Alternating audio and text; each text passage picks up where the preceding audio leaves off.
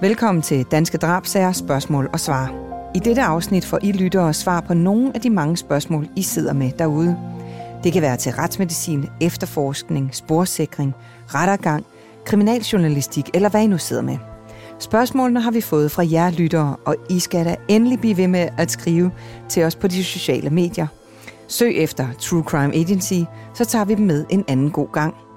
Med mig her i studiet er tidligere drabschef ved rejseholdet Bent Især Nielsen og tidligere kriminaltekniker Bent Hytholm Jensen. Velkommen til jer to. Tak. Tak for det. Vi har også et par venner, vi eventuelt kan ringe til at stille de spørgsmål, som I måske ikke lige har et svar på. Jeg hedder Stine Bolter, og jeg har været kriminalreporter i over 20 år. Igennem mit arbejde, så har jeg jo også mødt jer to og mange andre spændende fagfolk. Men Isa, lad os prøve at starte med dig. Hvis du nu skal fortælle lidt om dig selv og dit arbejdsliv, hvad vil du så fortælle? Jamen, jeg vil bare lige kode ind til at sige, at jeg var i politiet i 44 år og gik så på pension i øh, 18 og har lavet alt muligt formidling og tv og sådan noget siden. Men jeg har primært arbejdet med efterforskning og efterforskningsledelse af, af den alvorligste personfarlige kriminalitet og primært i mange år i, i Rigspolitiets rejsehold, hvor jeg både har været drabschef og også blev chef for rejsehold. Men jeg har også haft mange andre chefstillinger i politiet. Men det er nok øh, drabs efterforskning, jeg har arbejdet mest med. Ja. Og hvad laver du i dag? Jamen i dag, der skriver jeg bøger og holder foredrag og er blevet kommunalpolitiker i, i øvrigt og, og, og, og alt muligt andet spændende. Ja, du har et travlt liv. Ja. Og Bent Hytholm Jensen, du har også et travlt liv, men hvad var det i dit liv før, at øh, du gik på pension? Hvad var det, der, du arbejdede med? Jamen, øh, jeg har jo ligesom Bent været ansat i politiet i rigtig mange år. Jeg tror faktisk, vi startede næsten samtidig i 1974. Samme dag, tror jeg faktisk, ja, vi startede. 1. april ja, ja, ja. 1974, der mødte vi op sådan med bilshår og, og, og overskæg, som jeg husker det i hvert fald, at starte på politiskolen. Øhm, ja, og så var jeg i ordenspolitiet i, i nogle år, hvor jeg blandt andet øh, var på station 100 inde på Østerbro. Øh, så var jeg i færdselsafdelingen i tre år, så var jeg i bevillingsafdelingen i tre år, så blev jeg kriminaltekniker. Og det var jeg sådan set resten af min karriere. Det vil sige, jeg kørte som udrykningstekniker i 17 år, og så tog jeg en lederuddannelse, og så var jeg leder ude i afdelingen i, i den resten af min periode i politiet, og det var så knap 42 år i det hele.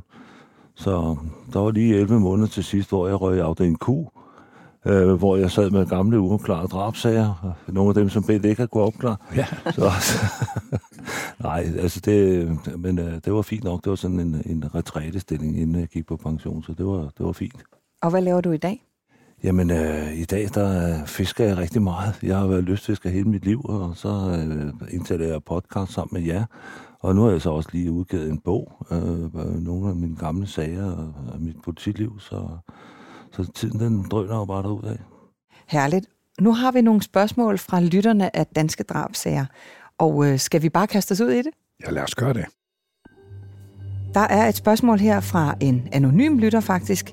Er der gamle sager, som I har måttet opgive en gang, og som du tænker, at I vil kunne have løst i dag på grund af nye muligheder for tracking af mobiltelefoner, nogle specielle sporsikringer eller noget lignende? Er der en af jer, der vil kaste sig ud i det? Jamen, jeg kan godt øh, starte. Øh, ja, der er nok øh, nogle, nogle stykker. Problemet er nogle gange, at øh, nogle sager, det er, de er fra en tid, hvor vi ikke havde DNA eller der tracking uh, teledata, som du siger. Og nogle gange, øh, øh, der kan også have sket det, at man havde måske de gode spor, men de er ikke blevet opbevaret rigtigt og sådan noget. Jeg tror bare, alle de sager, hvor der har været mulighed for at og, og, og genoptage dem, eller cold cases, man forsøger at gøre varme, dem tror jeg efterhånden vi og, og National Kriminalteknisk Center har været igennem, fordi vi er jo et relativt lille homogent land, og vi kender jo vores sager, om jeg så må sige. Så mange har vi jo heller ikke. Så jeg tror, alt hvad der kan gøres, er blevet gjort. Altså der, hvor der har været muligheden. Men der er selvfølgelig sager, jeg sidder og tænker på i min karriere, hvor jeg siger, hvis vi havde haft mange flere overvågningskameraer i det offentlige rum, eller vil vi have haft mulighed for at, at spore folks mobiltelefoner, så ville det have givetvis have gjort en forskel. Og havde DNA-teknologien været lidt længere fremme, så har det måske også gjort en forskel. Og jeg er nødt til at sige måske, fordi der er jo aldrig, altså der er også det der mærkelige øh, element af held i opklaring. Så det, det, det, det er svært at sige, der vil ikke være garanti for nogen som helst opklaring. Kunne det for eksempel være sagen med øh, kvinden på Bornholm, som øh, blev fundet dræbt i sin lejlighed? Tror du, den kunne være blevet opklaret med overvågning af gaderne eller noget af den stil? Jamen, det er et meget godt eksempel. Nu er den jo fra øh, 97, så vidt jeg husker, og, og du spørger ind til den, fordi den har jeg jo talt om før, hvis jeg skal tale om en om de heldigvis få uopklarede sager, for det er sådan et uopklaret kvindemor. Men der har vi jo DNA-spor. Der er DNA-spor til overflod. Men når du spørger ind, hvis nu Rønne havde været spækket af overvågningskamera, så havde det formentlig, men ikke nødvendigvis hjulpet. Så det er svært at sige, Øh, faktum er jo bare, jo flere muligheder der er i en moderne efterforskning, altså overvågning, tracking af mobiltelefoner, øh, DNA og sporing af elektroniske øh, kreditkort, hvor folk sætter deres elektroniske eller genetiske eller psykologiske fingeraftryk, jo flere af de muligheder, der er, jo større er sandsynligheden for, at man opklarer. Men igen bliver jeg nødt til hele tiden at understrege, der er bare ikke nogen øh, garanti for det. Hvad siger du, Bent Hytholm? Jamen, nu havde jeg jo selv den her Gernstedsundersøgelse, som Bent han lige har snakket om over på Bornholm, hvor vi så fandt de rigtige spor, og det er da frustrerende at på til, at, at, at det ikke er lykkedes at finde den rigtige gerningsmand. Men øh, som jeg nævnte lidt øh, for lidt siden, øh, så havnede jeg jo i, i noget, jeg, jeg sådan kalder afdeling Q, men altså, det var sådan en aftrædelsesting, hvor jeg så kiggede på gamle drabsager. Og som Bent siger, jamen altså, det er jo ikke fordi, at, at folk de tror måske ude i offentligheden, at, at, vi ikke, at vi ikke har husket alle de her gamle sager, men de, de dukker jo op en gang imellem, hvor pressen øh, fatter interesse for enkelte sager, og så politikeren, de hiver så sagen frem igen, og så kommer der, øh, beder man om hjælp fra offentligheden, og så kommer der selvfølgelig nogle informationer, og dem følger man op på, så meget man overhovedet kan. Øh, og når, når det så ikke kan lade sig gøre, eller man ligesom har udtømt alle en mulighed, så ryger den tilbage på hylden igen. Men i Nationalkriminalteknisk Center, der, der er, er egen drift i hvert fald, da jeg sad som sektionsleder, øh, taget sagerne op igen. Også dem, jeg selv har. Jeg har selv nogle uopklarede drabsager, hvor det er dybt frustrerende, at man ikke har kunnet knække koden, kan man sige. Men så har jeg delt dem ud til nogle kollegaer, som jo heller end gerne vil være dem, der, der ligesom fandt den, det, det, det spor, der var altafgørende i sagen. Øh, det er jo egentlig noget, noget andet, der sad og gennemgik nogle af de gamle sager. Det var jo blandt andet, at, at hvis der man taler om rovmor eksempelvis, jamen, så er det jo noget med, at man skal ud og stjæle penge og sådan noget for at skaffe penge til narkotika eller, eller et andet misbrug. Og, øh, og, det, og det er jo normalt et dårligt liv, kan man sige. Øh, og, og, og, og de lever normalt ikke ret længe, når man er alkoholik eller man er narkoman og så videre. Og de kan jo så være døde, og der står i, i DNA-lovgivningen og i fingeraftryk, at senest to år efter man er afgået ved døden, der, så, så skal man slettes af alle register. Og, og, og det er jo klart, hvis det så er en gammel sag, og det er nogen, der har haft en misbrug, så er det umuligt at finde dem jo, fordi der er ikke noget at sammenligne med. Og det vil sige, så vil de forblive uopklaret til, til, til, til evig tid. Jeg havde en sag, hvor jeg tænkte, at der kunne vi sgu måske godt have lavet noget aftøring eller et eller andet. Ikke? Øh, men, øh, men begge de personer, som, som jeg i hvert fald havde fået kigge på, det, de, de var afgået ved døden for længe siden. Det er faktisk meget relevant, det du siger der, fordi det er, øh, og vurderer faktisk lidt uhensigtsmæssigt, at DNA-lovgivningen er sådan, når den bliver slettet. Fordi nogle gange, når den nye teknologi, så vil det jo rart at kunne sammenligne det. Det er godt være, at man ikke kan stille den afdøde for retten, det er jo klart, men man kunne måske få givet nogle pårørende nogle svar, så det, der er nogle uhensigtsmæssigheder i det. Men i øvrigt, det der med de der gamle sager, der er jo, der er jo altid øh, en eller øh, tre øh, grunde til, at den gamle sag bliver, bliver, bliver relevant igen. Det er jo enten, at gerningsmanden lige pludselig tilstår, fordi han angrer, eller, eller han øh, betror sig til en eller anden, som så går til politiet. Eller også er det, fordi han laver en ny forbrydelse, og politiet så finder ud af, i, i forbindelse med den her nye forbrydelse, at det også var ham, der havde lavet den gamle sidst til uopklarede forbrydelse. Eller den tredje, som det vi nok taler mest om her, at der kommer nogle nye metoder eller ny teknologi, som politiet kan bruge med nogle eksisterende spor, men som man ikke kunne bruge før. Det vil typisk være inden for DNA. Og jeg kan love dig, at det, det bliver, alle de her ting bliver prøvet hele tiden i, uh, i de der cold cases, vi har liggende i Danmark. Altså, jeg kan i hvert fald nævne øh, en, en sag øh, helt tilbage fra slutningen af 80'erne, hvor en, en yngre kvinde var blevet slået ihjel og bliver fundet øh, delvis afklædt. Øh, Øh, og, og den havde jeg som, som gerningstidsundersøgelse, men det var så desværre, hvor det var frostvejr, og der var lidt pulversne og sådan noget i luften, så der var faktisk kun, der var kun hende. Hun lå bare der. Og det var det eneste spor, vi havde, altså, der jorden var lige så hård som sten. Øh, og det eneste, jeg, jeg har gennemlæst den erklæring hundredvis af gange, og fået andre til det eneste, jeg kunne have gjort anderledes, det er at lave nogle aftøjninger på hende. Men det gjorde vi ikke dengang, for vi vidste det jo ikke. Altså, ja, ja. af hensyn til lytterne, ja. aftøring, som man kunne sammenligne ja, med ja. eventuelle DNA-spor, ja, ja, som en gerningsmand ja. havde sat. Ja. Ja. Ja, og det er jo klart, øh, lige netop det, du nævnte, det, det gjorde man jo ikke, fordi Nej, man havde jo ikke, man vi, vidste, vi, vidste, vidste ikke, at der var noget, og hvis man nu dengang havde vidst, hvad der var at vente, så havde man måske aftøret, som det hedder lidt ja. klinisk, aftøret øh, drabsoffer, sådan mere konsekvent at sige, det kan jo være en dag, det kan bruges til noget. Havde man gjort det, og hvem skulle vide det, så vil man jo have vidst, at en dag, så kommer der noget, der hedder teknolo- øh, DNA-teknologi, og så alt det aftøringsmateriale, vi har fra, fra lige, det kan vi måske sammenligne. Men, men sådan kan, er det jo altid at være bagklog. Ikke? Ja, det er det. Ja, ja. Når, du, når I snakker om de her ting, så sidder jeg der og tænker på en sag som Ammermandssagen, og den ved jeg da, at du, Bent Hytholm Jensen, var ind over. Ja, altså jeg var i hvert fald øh, vidne om, at den foregik, den her sag. Jeg har ikke været ud til nogen af gerningsstedsundersøgelser, men, øh, men øh, jeg, jeg vidste stort set alt om den sag der. Og på et tidspunkt øh, havde man jo fundet DNA øh, ude på Kongelundsvej i forbindelse med en voldtægt, han, han begik. Plus at man havde DNA fra et kollegeværelse, hvor han havde voldtaget en pige, hvor man havde set DNA fra et, en mælkekarton. Øh, Øh, og så havde man øh, Fasanskoven, hvor DNA'en også hang sammen med det drab, der var foregået derude. Så man havde faktisk de tre sager. Øh, på et tidspunkt øh, havde han også været under mistanke til at slå en ældre dame ihjel, hvor han havde tændt på gashænder og sådan noget. Og der fik man jo en af hans tidligere øh, øh, kollegaer til at indrømme, at han havde faktisk over ham erkendt, at det var ham. Men drabsafdelingen i København, de havde en anden sag i tankerne, og det var et firedobbelt voldtægt ude på Ingolds Allé, hvor at øh, en gerningsmand havde øh, bundet og truet øh, fire kvinder, faktisk brugt noget sipetov øh, til at, at, at, at bagbinde dem med, og plus han havde brugt en kniv øh, til at true dem med. Øh, Øh, og der fandt man jo frem til, at, at de spor stadigvæk lå øh, i drabsafdelingen, og så sendte man dem ud på retsgenetisk afdeling, og der var man jo blevet så dygtig på grund af ny teknologi, så man ved aftøring af de her scipitor kunne øh, lave en fuld DNA-profil, og det viste sig faktisk at være Amagermandens øh, DNA-profil. Så den blev han så også dømt for. Ja, så den blev også opklaret.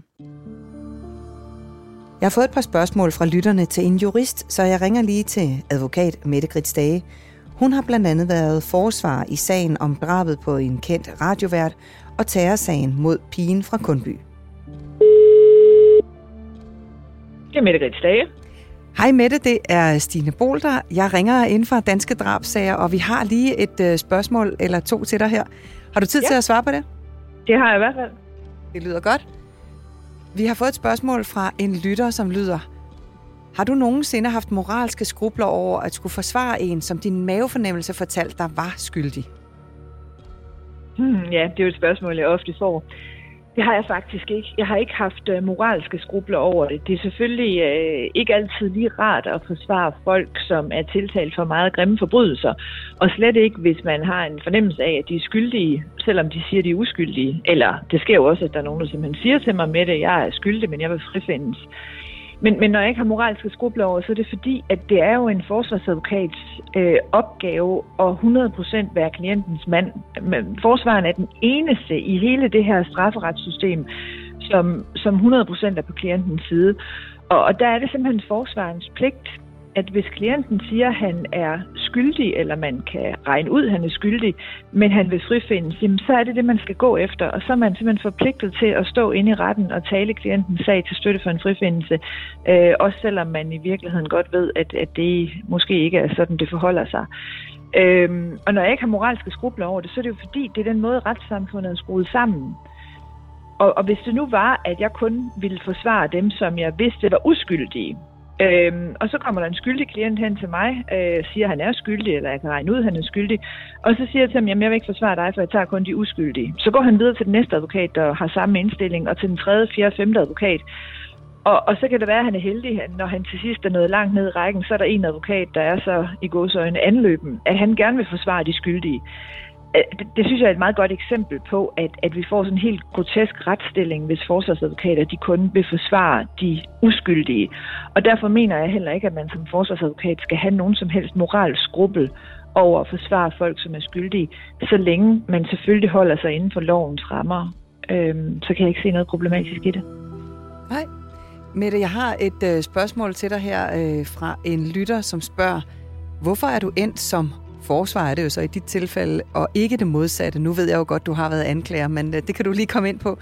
Har det været en særlig sag, som var afgørende for dit karrierevalg, eller var det rent fagligt bare sådan, det endte? Så jeg havde jo det privilegium, at jeg startede i Justitsministeriet og efterfølgende kom ud i anklagemyndigheden, hvor jeg arbejdede nogle år. Og det var jeg rigtig, rigtig glad for, det arbejde. Men, øhm, men så var det sådan egentlig af personlige årsager, øh, der flyttede min mand og jeg til Jylland. Og, øhm, og så var jeg anklager herovre i Jylland et par år. Og så fandt jeg ligesom ud af, at jeg synes, der manglede øh, noget herover på forsvarsadvokatsiden. Jeg synes, at de, an, de forsvarer, jeg selv havde mødt i København, da jeg var anklager, det var virkelig nogle dygtige forsvarer. Og, og her i Jylland, der, der, der synes jeg egentlig godt, at man kunne, kunne trænge til lidt nyt blod inden for forsvarbranchen. Og så tænkte jeg, at det var der, jeg havde noget at byde på, fordi jeg var jo ekspert i strafferet, eftersom jeg havde været anklager. Og så var det egentlig bare at, at vende det hele 180 grader. Og samtidig med, at jeg sådan gerne ville øh, ligesom, øh, rykke rent øh, hvis man siger, karrieremæssigt eller fagligt, og tænkte, at det kunne jeg gøre som forsvarer, så havde jeg også en, en lyst til at, at prøve ligesom det der med at kæmpe for den enkelte. Fordi når man er anklager, så kæmper man jo for, for systemet, man kæmper for samfundet. Men når man er forsvarer, så har man en, en klient, som man har en nær relation til, øh, og hvor man virkelig kan mærke, at man gør en forskel. Og, og, og det var det, der i høj grad tiltalte mig, og stadigvæk tiltaler mig ved at være forsvarer, det er, at, at jeg kæmper for den enkelte, og jeg kan mærke, at jeg gør en forskel for den enkelte. Så, så det var derfor, jeg skiftede, og det er derfor, jeg bliver i den her branche. Der er ikke så meget været på grund af en enkelt sag. Nej. Øhm, man bliver jo selvfølgelig altid bestyrket i, at det her er det rigtige, hvis man har en stor sag, og klienten får et godt resultat. Men også når man bare har en, en lille sag med naboens søn, der har øh, været i slåskamp nede på et diskotek, og hvor det er helt afgørende for hans fremtid, om han får en, øh, en betinget dom, eller han, han skal i fængsel. Og hvis det så lykkes med at få en betinget dom i sådan en sag, så, så betyder det alverden for, for den dreng og hans familie, og så bliver man jo også som forsvarsadvokat øh, glad og tilfreds inde i sig selv. Så det er ikke sådan, at det kun handler om de store sager. Tusind tak, fordi vi måtte ringe til dig, Mette Grits Dage, og nu går vi tilbage til studiet.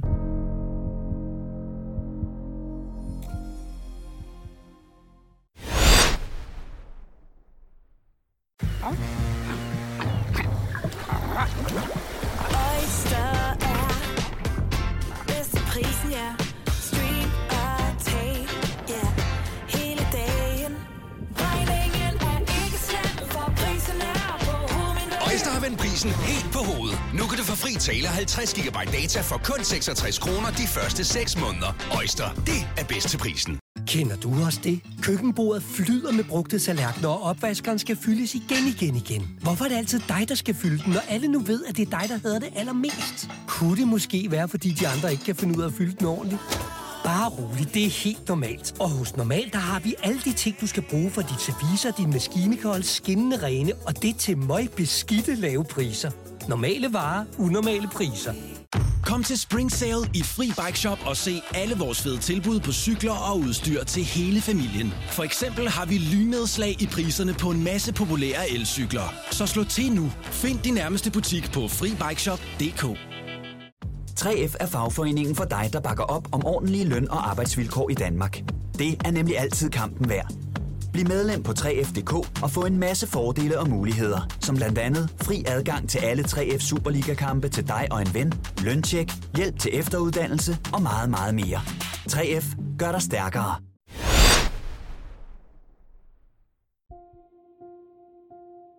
Vi har fået et spørgsmål her. Spørgsmålet lyder, benytter dansk politi sig af DNA-metoder fra slægtsforskningsdatabaser til at finde drabsmænd, for eksempel i uopklarede sager. Og øh, Christina Pedersen, som hun hedder, skriver videre, jeg har læst, at for eksempel i forbindelse med sagen The Golden State Killer, seriemorderen Joseph D'Angelo, oprettede politiet en falsk profil i en slægtsforskningsdatabase og ledte efter sammenfald i DNA-spor i samarbejde med en slægtsforsker. Dette har politiet også gjort i Sverige, Tyskland og Holland.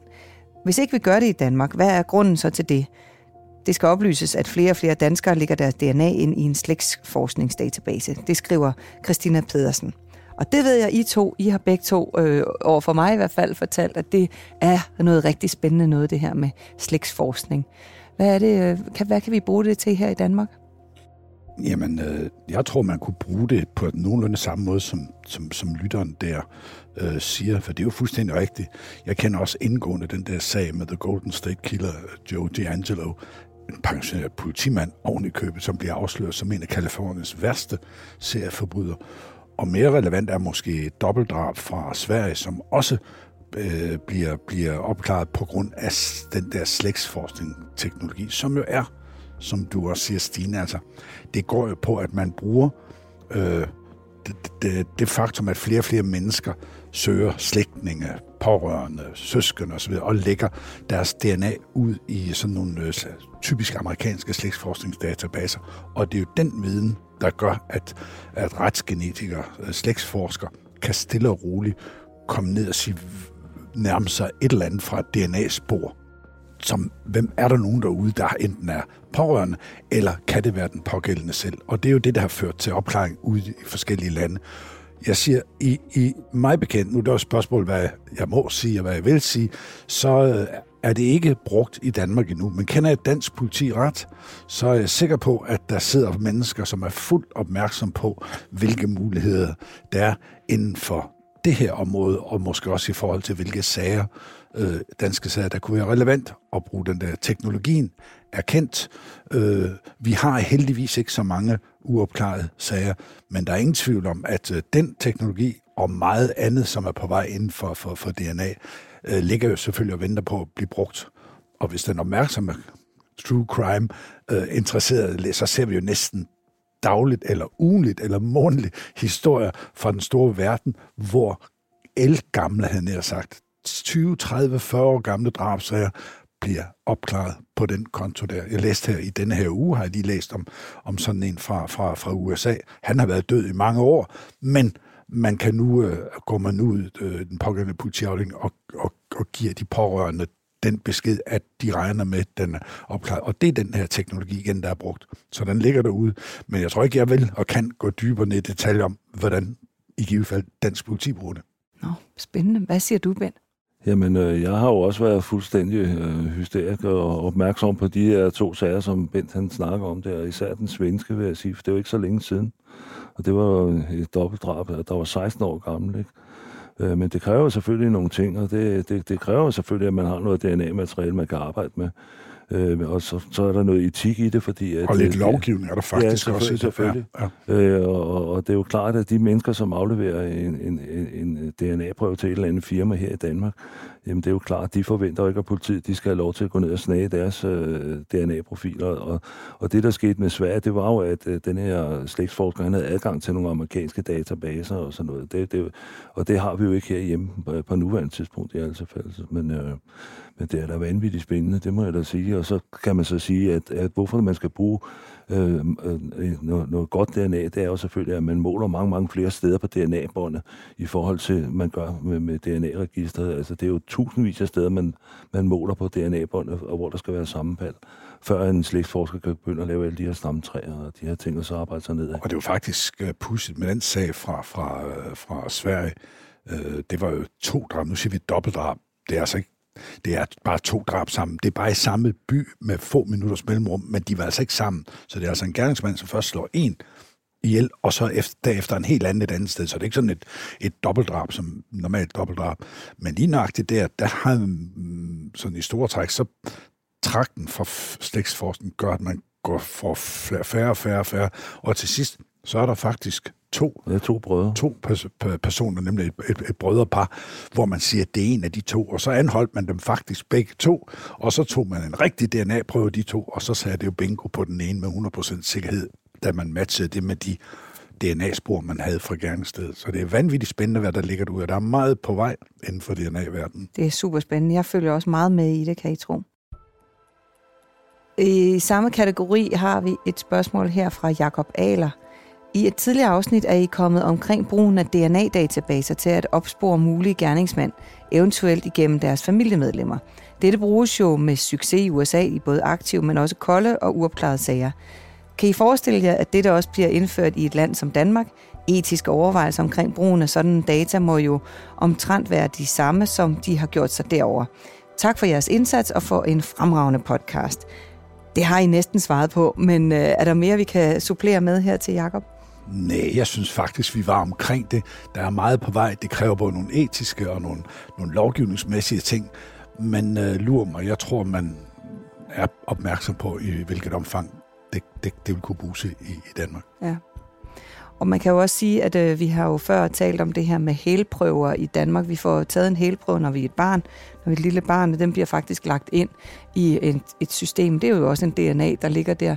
Og øh, den ved jeg da, at I har brugt, øh, Bent Hytholm, i en sag, hvor at, øh, I fik adgang til de her hælprøver. Jamen, det er rigtigt. Det var Lundin-sagen, øh, hvor at man jo fandt øh, flere hundrede vævsrester og, og tandstumper og alt muligt. Øh, øh, og, det, og, og Marianne og hendes to drenge, de var jo forsvundet, øh, så man, og man har faktisk aldrig fundet dem.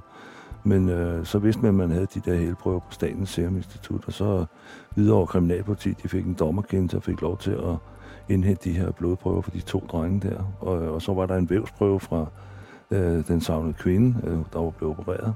Øh, og så kunne man lave DNA-analyser af de her ting her. Og der var så tilstrækkeligt mange vævsrester og, og, og så videre derude i huset, sådan at en dommer kunne lave en dødsformodning. Og så kunne man se Peter Lundin for drab. Sofie C. Nielsen spørger, hvad er den mest bestialske forbrydelse, I har arbejdet med? Uh, jeg væver altid lidt, når jeg kommer til det, for det bliver altid sådan sammenlignet, hvad er højst øh, rundetårn eller tordenskrald. Altså noget kan være bestialsk og voldsomt på mange måder. Ikke bare, hvor voldsomt en gerningsmand har ageret, men det kan også være meget på, på, på omgivelserne, de pårørende og sådan noget.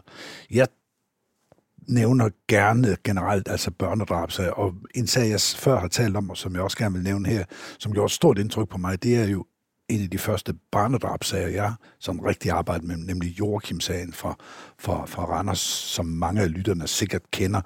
Men det er jo jeg selvfølgelig været drabet bestialsk. En lille seksårig dreng på 19 kilo, som bliver myrdet med over 20 knivstik. Ganske forfærdeligt. Jeg, jeg glemmer det aldrig.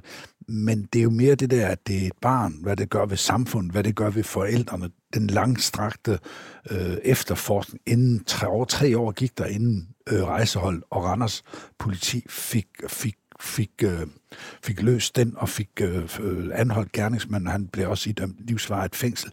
Så, så bestialsk er sådan et Ja, undskyld, kære lytter, men det er sådan et underligt udtryk, som om, at jo mere blod og bestialsk, så er der, jeg har også haft drab, så hvor der har været meget mere blod, er det så mere bestialsk? Det, jeg synes, man skal være varsom med, med at græde på. Jeg forstår, øh, øh, jeg forstår selvfølgelig godt, men det er jo klart, og parteringssager og sådan noget, og du, Bent, som kriminaltekniker, var jo meget involveret i, øh, i, øh, i, øh, i Lundin-sagen, som du lige nævnte der. Og det er jo klart, det du lige antydede før med vævsrester, slynge rundt af en vinkelsliber, øh, genfundne blodspor, sådan, det er jo bestialsk og voldsomt på, på en helt anden måde, ikke? Om jeg, jeg er fuldstændig enig med dig, Bent, med, med de her børnesager, fordi øh, jeg optog faktisk den rekonstruktion, som Nå, ja. I, I brugte over i Randers. Ja, ja, det gjorde du nemlig. Øh, ja. Og, og der, der, der var man jo totalt rystet over de der øh, ting, han kom frem med ja. i, på ja. den her video, ikke? Ja. Øh, hvor man tænkte, hold da kæft, mand. Ja. Og så, og, så, og så havde vi ham jo sådan så, ja. øh, i, i fælden der. Ikke? Og, og undskyld, jeg afbryder, men det er nemlig det der med ordet bestialsk på en anden måde. Nogle gange ja. så er det jo rystende en, noget, en gerningsmand kan sidde klinisk og fortælle om, hvad han har gjort.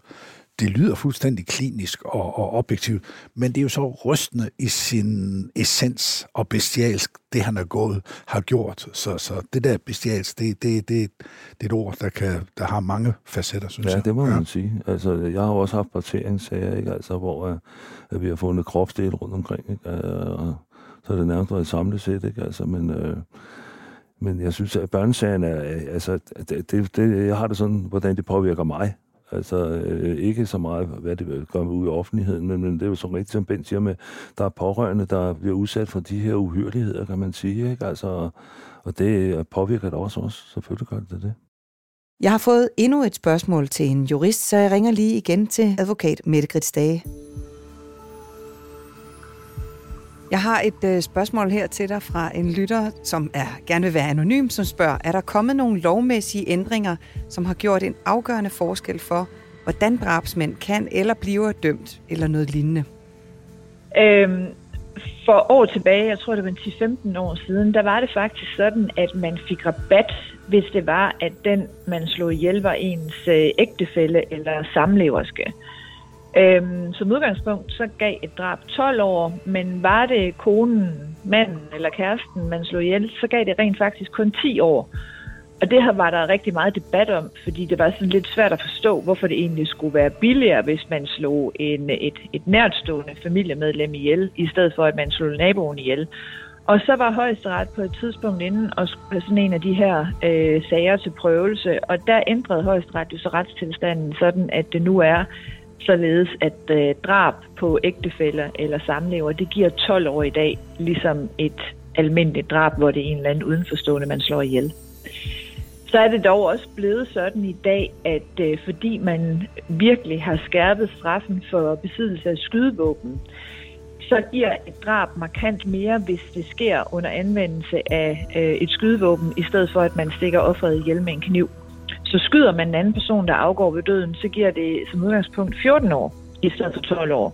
Så det er altså to år billigere, hvis man slår nogen ihjel med en kniv eller med de bare næver. Øh, og så er der faktisk kommet yderligere en skærpelse, øh, som går på, at hvis man øh, dræber en person ved skud, og de skud de bliver afgivet ude i det offentlige rum, så skal straffen yderligere forhøjes med det halve. Så det vil sige, at i den situation, så når man faktisk op på øh, mindst 20 år, og måske endda livstid. Det er sådan lidt omtvistet lige for tiden, om, om, om man skal helt op på livstid, eller man kan nøjes med de 20 år.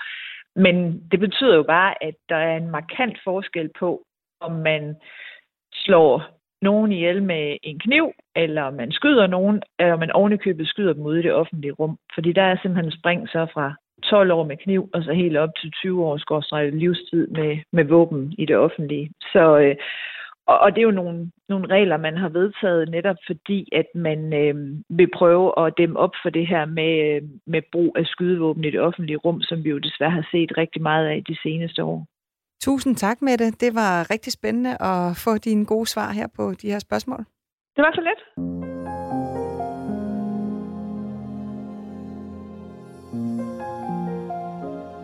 Det var, hvad vi kunne nå af spørgsmål i denne omgang. Tak til jer, tidligere drabschef Bent Især Nielsen og tidligere kriminaltekniker Bent Hytholm Jensen, fordi I vil besøge os her. Velbekomme. Ja, velbekomme.